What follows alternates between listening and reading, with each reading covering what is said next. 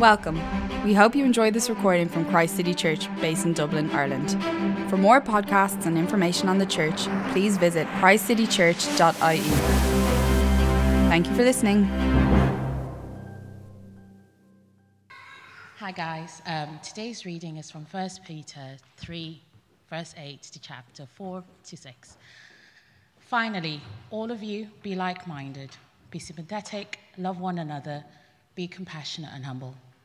Do not repay evil with evil or insults with insult. On the contrary, repay evil with blessing, because this to you were called, so that you may inherit a blessing. For whoever would love life and see good days must keep their tongue from evil and their lips from deceitful speech. They must turn from evil and do good. They must speak peace and pursue it. For the eyes of the Lord are on the righteous, and his ears are attentive to the prayer. But the face of the Lord is against those who do evil. Who is going to harm you if you are eager to do good? But even if you should suffer for what is right, you are blessed. Do not fear the threats. Do not be frightened. But in your hearts, revere Christ as Lord. Always be prepared to give an answer to everyone who asks you to give the reason for the hope that you have. But do this with gentleness and respect, keeping a clear conscience, so that those who speak maliciously against your good behavior in Christ may be ashamed of their slander. For it is better, if it's God's will, to suffer for doing good than for doing evil. For Christ also suffered once for sins, the righteous for the unrighteousness, to bring you to God. He was put to death in the body, but made alive in the spirit. After being made alive, he went and he made proclamation to the imprisoned spirits, to those who were disobedient a long ago, when God waited patiently in the days of Noah while the ark was being built. In it, only a few people, eight in all, were saved through water.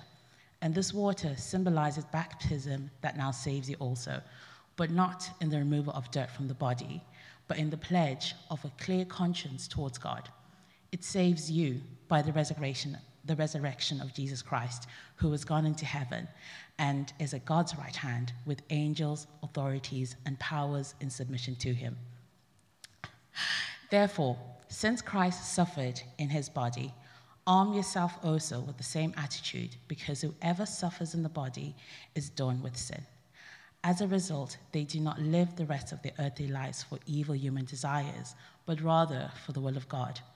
For you have spent enough time in the past doing what pagans chose to do, living in debauchery, lust, drunkenness, orgies, carousing, and detestable idolatry.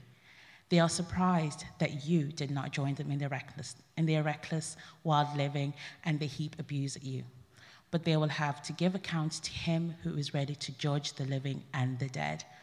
For this is the reason the gospel was preached, even to those who are now dead, so that they might be judged according to human standards in regard to the body, but live according to God in regard to the spirit.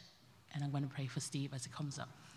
God, I thank you for your word that is living and breathing in our lives. I pray that you open our hearts to hear what Steve has to give us today that comes from you, and I pray that you bless us today. In your name we pray. Amen. Amen. Thanks, Mimi. A long reading. Well done. Uh, welcome, everyone, again. Nice to be with you. And uh, you may have found a book on your chair, and if it wasn't, there's some spare ones. This is for you to take away. It's a little book that is based on part of the verses in First Peter, and it kind of captures a lot of our series of what we're looking at and how to live without fear in a culture that is increasingly hostile to the Christian faith. So do take that away, and I hope it's helpful for you. Um, this is now too high. I wonder when you uh, first became aware of it. Was it some words that were used?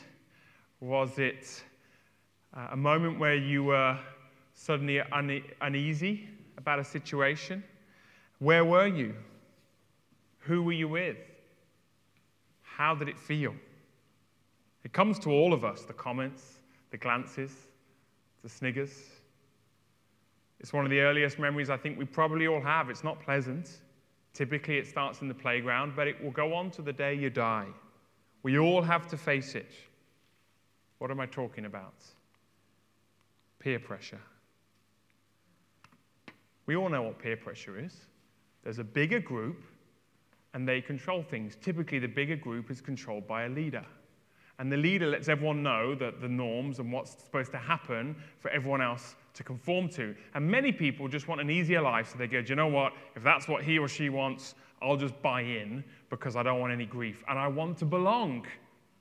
Being part of the bigger group gives you that sense of belonging and identity. And then there's a smaller group. And in its worst case, a solitary individual. And this person won't just buy in. And they won't just toe the party line. And they won't just accept what's going on. And because of that, they are shunned. They're made to feel small. And if they if they don't join in, or if they join in but they kind of do it awkwardly because they're the outsider, they get jeered at, mocked, made to feel small. It starts with verbal abuse. It becomes social ostracism. At worst, it's physical beatings and humiliations. In previous generations, it was the playground or the office or the neighborhood, the yard. Now it's online too. Anyone who wants to say anything online that might be slightly different to what the dominant culture says needs to be careful, because they're going to be shot at. They're going to be cancelled. They're going to offend someone who's going to come after them. They're going to be wrong according to what the majority at any one time thinks. So it doesn't matter what generation, it doesn't matter what culture, it's always been hard to be in the minority, to not have a group that you belong to. Well, that's the situation that the first century church found themselves in. They were in the minority. And it's a situation that the Western church in the twenty-first century finds itself in. And the Apostle Peter, well known throughout all of history for his famous failure to resist peer pressure when his Lord and friend was about to be crucified. Three times he denied him. This Peter, with all his war wounds and all his bruises, is writing to a group of churches scattered throughout the Roman Empire in the mid-sixties of the first century.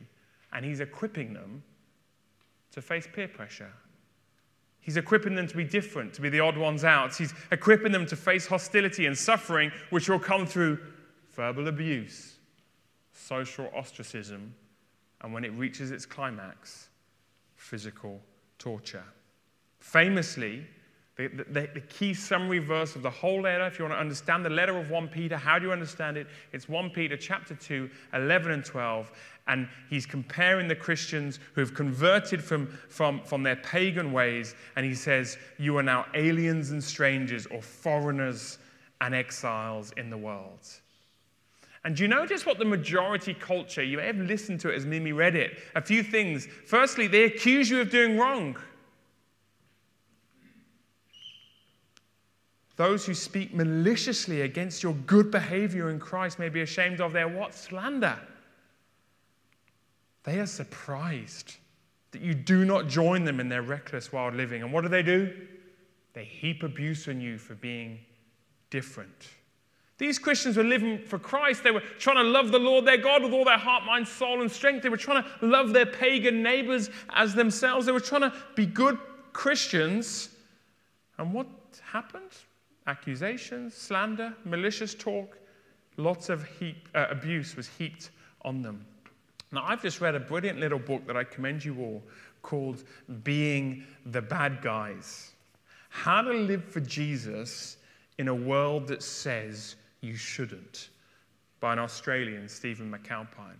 McAlpine traces the recent cultural tre- trends, the new secular creeds, what we must believe if we uh, are to fit in, and how the, the new secular creed is opposed to modern uh, traditional Christian views on the uniqueness of Christ and Christian, you know, traditional views on sexual ethics and, and those kind of topics. And he says, Christians, you can live as good a life as you want. And historically, they might have gone, oh, those Christians, they're weird, but they're kind of nice. Not anymore. Christians, you're weird and you're dangerous because of the views you hold. You're, we're the bad guys now, according to our culture. That's the thesis. That's what happened in the first century. It's increasingly happening in the twenty-first century as there's a liberal secular agenda push, particularly in places like uh, the academy and media.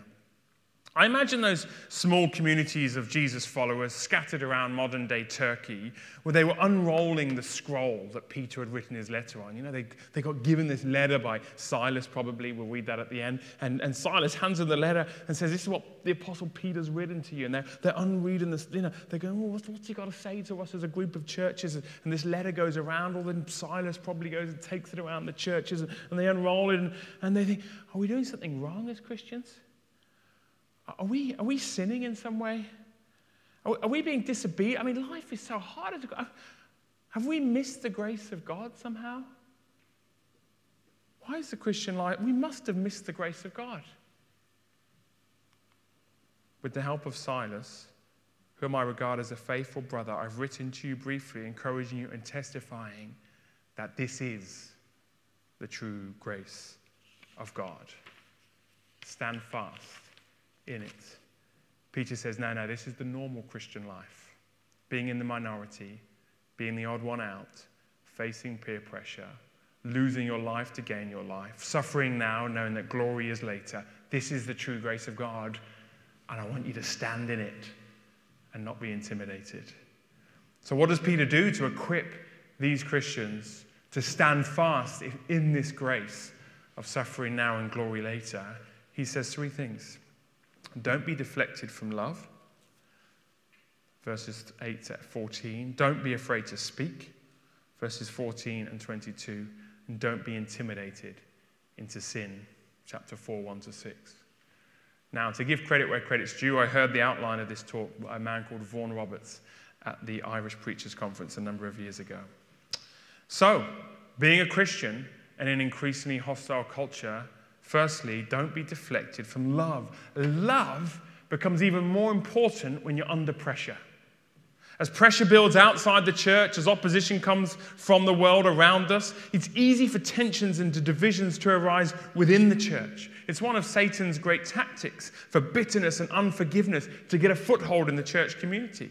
At the end of the letter, Peter says this, be alert and sober-minded. Your enemy, the devil, prowls around like a roaring lion, looking for someone to devour. Resist him, standing firm in the faith, because you know that the family of believers throughout the world is undergoing the same kind of sufferings. When there's pressure from the world outside, the devil is prowling, going, I wonder who's weak that I can prey on.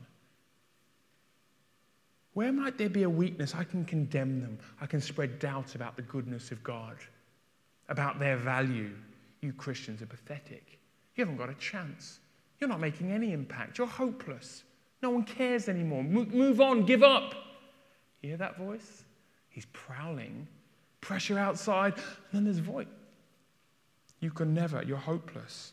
He loves to prey on us when we're under pressure. We must resist him. But how else does the devil prey on Christians, yes, through condemnation, yes, through spreading doubt, but also through self-pity. He gets a foothold when our anger or sadness turns into bitterness. The evil one is never happier when he's made us adopt the victim mentality, where we wallow in self-pity. We find reasons to justify our lack of love. Well, you know, if you knew what I've been through, there's a reason why I don't love that person. I don't forgive them. As if we're We've, we've given the devil a foothold.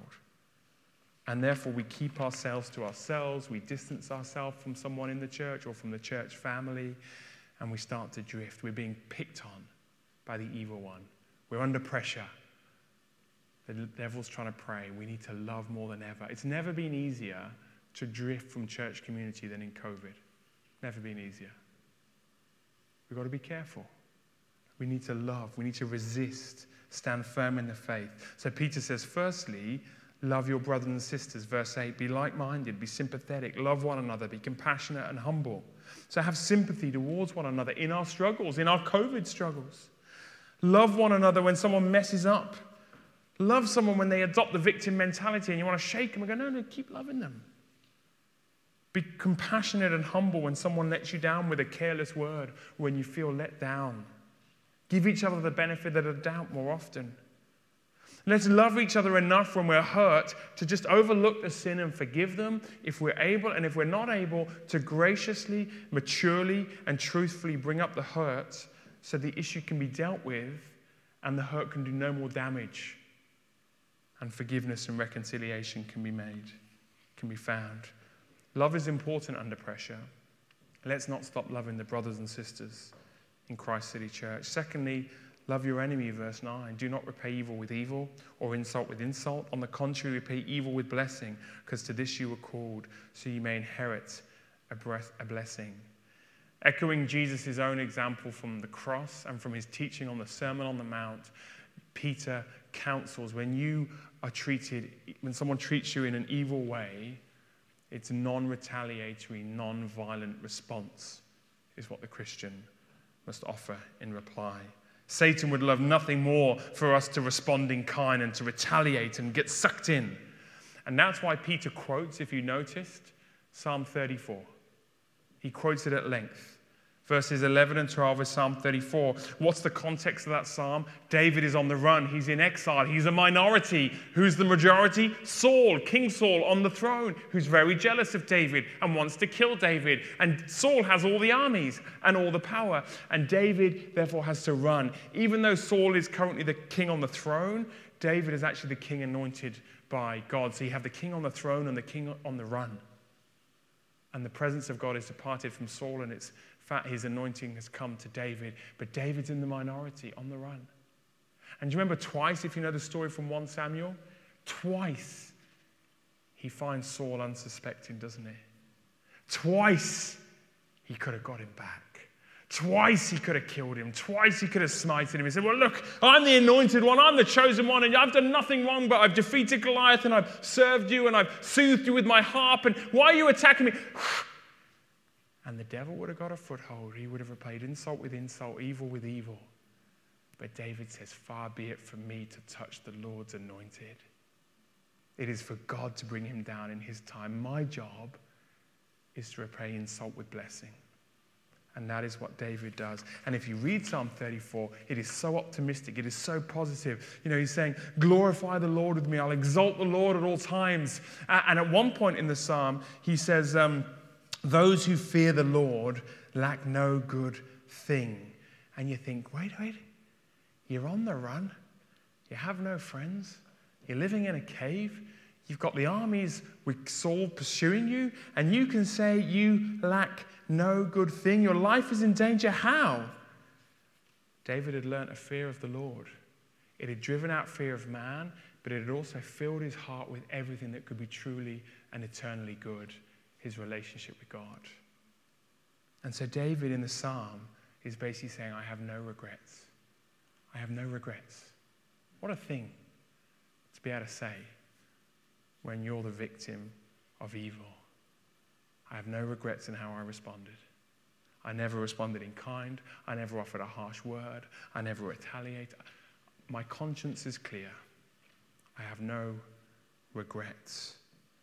Love is important under pressure. Let's not stop loving the brothers and sisters in the church, but let's never give in to the temptation to respond in kind, to repay evil with evil, insult with insult. So under pressure in a hostile world, don't be deflected from love, whether inside the church or outside the church. Secondly, don't be afraid to speak. Now, if you were with us a few weeks ago, I looked at this passage in detail, so I'll I will go I'll go briefly, and I encourage you to read this book, which is all about the two verses, really. But do you remember we were saying, when the dominant culture is hostile to you, you have a few options as Christians in how to respond to the culture in terms of whether you're going to speak about Jesus and answer questions. The first option is to retreat from the culture and form a holy huddle just of Christian friends who will never ask you anything challenging because they believe everything you believe. That's one way of avoiding any hostility in the culture. Don't really get to know anyone who's different from you. A second option, remember we said, was to assimilate to the culture and go, okay, I'll just buy into the secular creeds. You know, I'll just go along with what everyone says. I won't say anything different if someone asks me my view. And I'll just assimilate their values, their lifestyle. I'll jump in. No one's going to ask you any questions if you do what everyone else does. Now, this passage has made me realize there's actually a third way to falsely engage with culture as a Christian, to be hostile towards the culture. That's the option I'd never seen until I read this passage. And sadly, too many Christians, and you see this online, are adopting this posture as the culture gets more liberal and secular, they don't assimilate into the culture. They don't retreat from the culture. They attack. In refusing to be intimidated by modern culture and its secular creeds, this type of person responds in kind with angry aggression, using the same weapons of the world: insults, shame, hate, name-calling, power games, and it only damages the name of Christ. And that's why he says, when you answer questions, what do you do it with? Gentleness and respect, not any anger or desire to win. Katie looked at this last year, last year, she may have done, last week in chapter two, when we consider our earthly authorities, you know, our human bosses in the workplace or our, or our government authorities or any other authorities that are instituted by the Lord on earth, regardless of how they treat the church and treat you as a Christian, Christians are called to respect them, to serve them, to submit to them, and if needs be, to suffer unjustly under them. We follow a suffering Messiah who did not retaliate, who shamed no one, who made no threats. And when his enemies killed him, he cried, "Father, forgive them." These are not easy things, brothers and sisters. Assimilate, retreat, act with hostility. What are we actually called to? To be resident aliens and servants of all.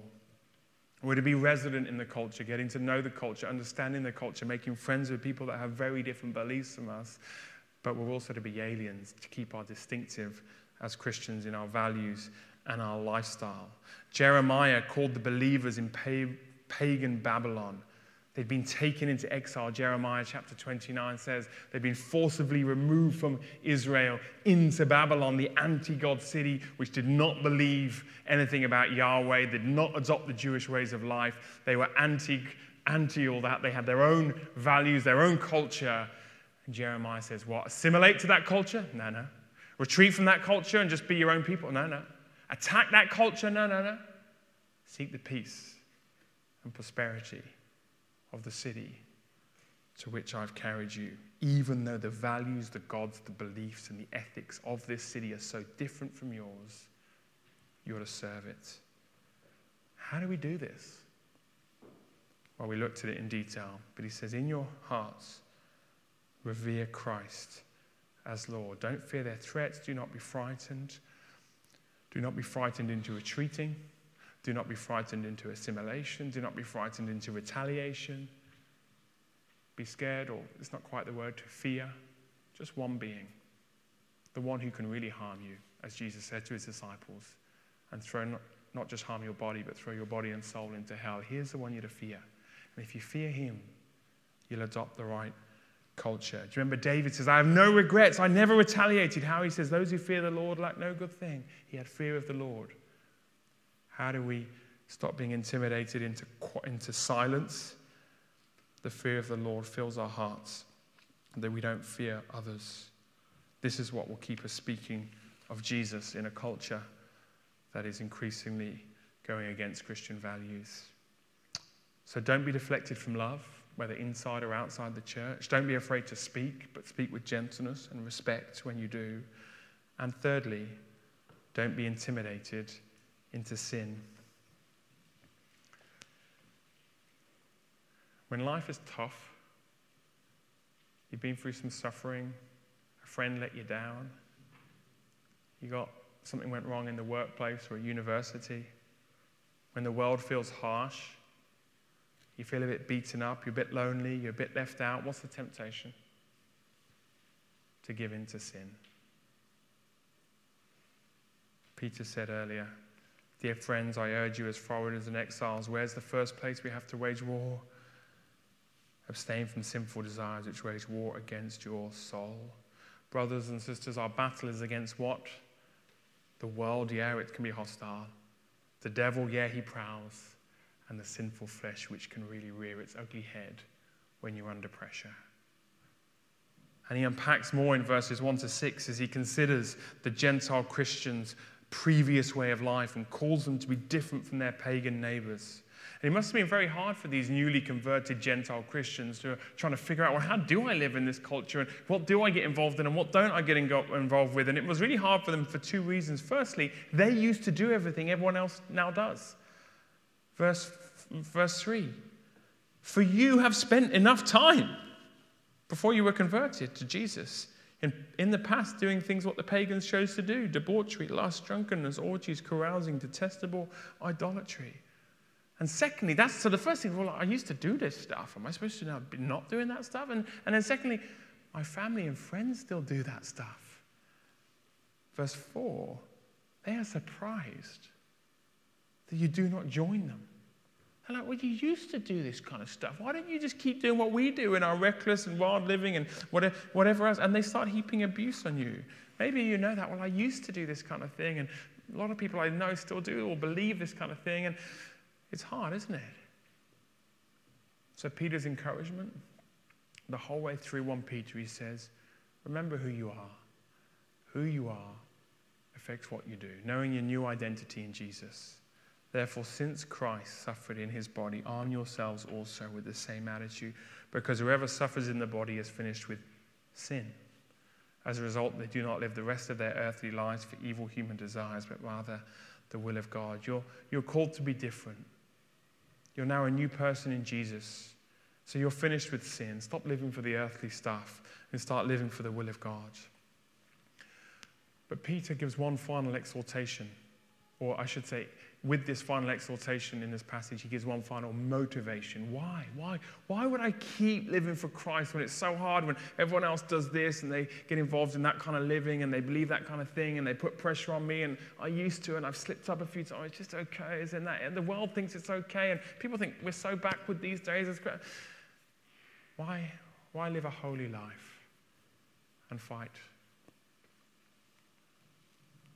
But they will have to give an account to him who is ready to judge the living and the dead. You might feel like an outsider now. You might be left out now. You might face suffering now. But one day, those who rebelled against God and would not humble themselves under his mighty hand will face exactly what you're facing. They will be left out of the new heavens and the new earth. They will be excluded from the city of God. And they will suffer an eternity separated from him. He's coming back to judge the living and the dead. You might feel like you're on the wrong side of history because everyone around you says you are. You're on the right side of history when the final judge comes. Keep living holy lives. Jesus is coming back. The secular creed, which is held up as the gospel for today, just do what you feel. Love is love. Don't let anyone else tell you what's right and wrong. How dare you say there's other standards in this area? You feel the pressure. You go, oh, I just keep my mouth shut. Or I'll just buy into it. No, no, no. The final judge will return, and everyone will have to give an account. Again, what is it? A fear of Christ will drive out fear of man and help you to live a holy life. So how are we to live as aliens and strangers? How are we to live for Jesus in a world that's increasingly hostile? Don't be deflected from love, inside the church, outside the church. Fear God, not man. Don't be afraid to speak, but when you do speak, be gentle and respectful. Fear God, not man. And don't be intimidated into sin. Love Christ more. Your new identity in him, let that shape who you are. Fear God, not man. Now, as I was preparing this talk, I could think of areas when under pressure I've been deflected from love, inside and outside, my words. I know many times when I've been afraid to speak for Jesus, it's just been felt too hard to stand up for him. And I know when I've been intimidated into sin and I've given in to the flesh. So we again remember the one that wrote the book, the letter. It's Peter. Peter failed to love Jesus, didn't he? And he failed to love the brothers and sisters when it mattered. Peter was definitely afraid to speak. When Peter sinned, he was a coward. And yet he is so free in Christ after all those mistakes. And he's been so filled with the Spirit of Jesus that without any fear, like David in the Psalm thirty-five, I've got no regret. I've I mean, of course, he regretted in that sense, but he's been freed from any guilt because of Jesus. He was restored. He was reinstated by Christ. He's fearless in the face of man. He's free from his sin, and he's strong to resist peer pressure. How? Because he met Jesus afresh and met Jesus in his with his in all his love and forgiveness on the beach that day. And so we're going to finish. So there's always grace. So yeah, I want to live for Christ in a hostile world, and I want him to enable me to do that. Father, we thank you for the, the letter of First Peter. We thank you for how that it equips us to live as Christians in our in our world today. And we pray that uh, what we've thought about would do us good.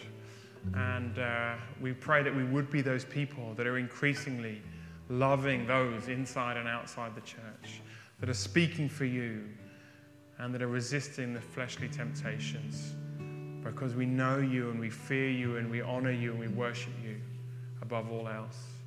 And Lord, where we have failed, and we, we all know in all three areas where we failed, we come to your table again, realizing we don't enter uh, into your presence. We don't come to the table on our merit, but through your grace. And we receive grace afresh from you. And we ask for that sustaining presence this week. And as I think of the university students going out onto mission this week on campus, sustain them, but sustain us all as we look to live for you in our culture. We pray this in Jesus' name. Amen.